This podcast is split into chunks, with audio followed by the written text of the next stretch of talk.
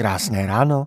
Dnes je 27. prosince a číslem pro dnešní den je 1%. Dnes půl druhé hodiny po půlnoci dosáhl měsíc svého úplňku. Tak jsme se dočkali. Během pouhých několika dnů jsme přešli od nejkratšího slunce za slunovratu k největšímu měsíci. Ke snídani za minulého úplňku jsme si 27. listopadu dali vliv úplňku na pražskou burzu. To byl ještě slabý odvar. U příležitosti dnešního úplňku si řekneme, jak dlouhé zimní úplňkové noci pomáhají ekonomům odhadnout velikost ekonomiky, tedy její HDP. Možná už jste někdy viděli slavný satelitní obrázek korejského poloostrova v noci.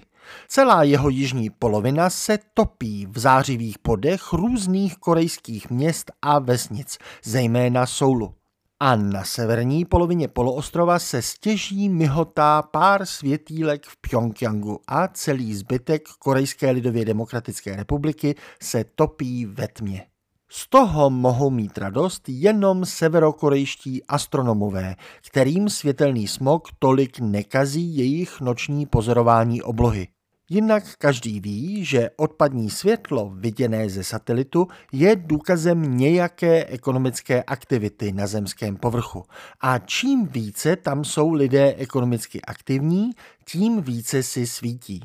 A navíc na více místech. A tak jsou svítivější části povrchu zemského takovou živě aktualizovanou mapou úrovně místního HDP.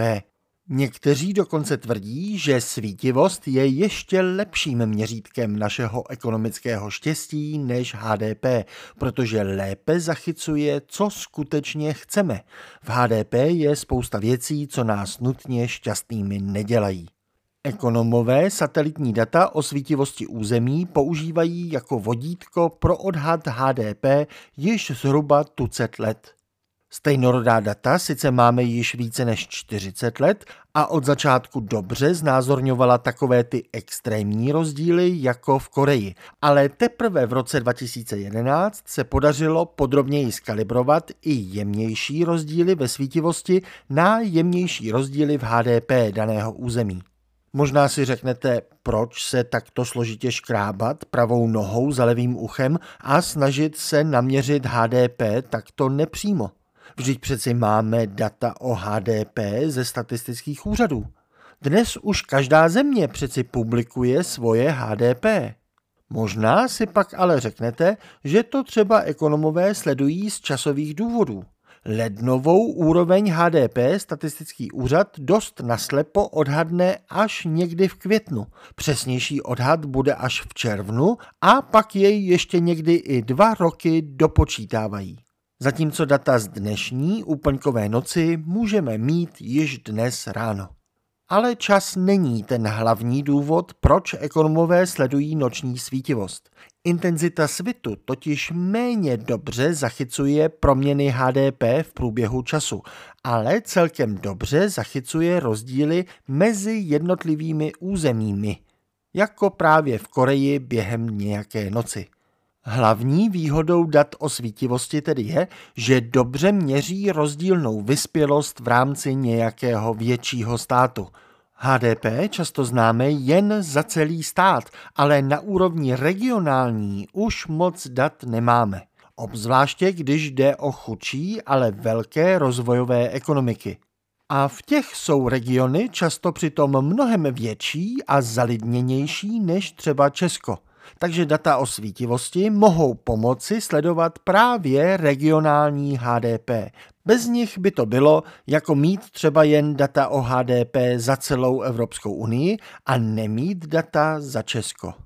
K tomu je ale potřeba nakalibrovat data o regionální svítivosti na skutečné regionální HDP, takže potřebujeme nějakou větší rozvojovou ekonomiku, pro kterou ta data o regionálním HDP máme. Takovou vhodnou ekonomikou je Indonésie s celkem 497 dobře zanalizovanými regiony. Při nedávné kalibraci navíc ekonomové zjistili, že data o svítivosti z jednoho nového typu satelitu jsou ještě lepším nepřímým měřítkem regionálního HDP, takže teď se zase všechno přepočítává podle lepších dat. A jak na tom tedy je česká ekonomika, když srovnáme, jaký ještě před covidem narostla noční svítivost a jaký narostl HDP od začátku 90. let? Když srovnáme tento vývoj za stejné období pro všechny ekonomiky světa, můžeme zhruba stanovit takový předpis. Pokud ekonomika naroste o tolik a tolik procent, tak by v noci měla začít svítit tolikrát více. V rámci toho budou samozřejmě v reálném světě velké odchylky. Slovenská ekonomika například v noci svítí mnohem méně, než by odpovídalo jejímu ekonomickému růstu je někde mezi Azerbajdžánem a Nigerií. Rakousko se zase za tu dobu rozsvítilo mnohem více, zhruba jako Burundi. Ale česká ekonomika je v podstatě přesně na normě. Svítíme sice malinko víc, než kolik by ve světě odpovídalo našemu růstu, ale jen zhruba o číslo pro dnešní den 1%.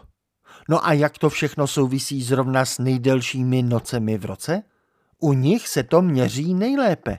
Když v létě trvá noc jen pár hodin, a to těch, kdy stejně většinou všichni spí a mají zhasnuto, tak se tolik nemůže projevit ten rozdíl mezi Severní a Jižní Koreou, nebo mezi Slovenskem a Českem.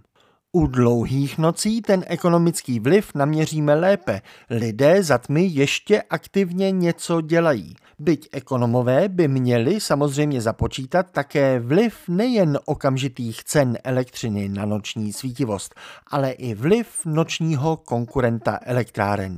Měsíce v úplňku. Tak, ať na vás dnes dobře zapůsobí.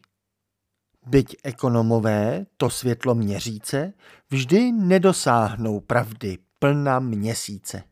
Hezký den.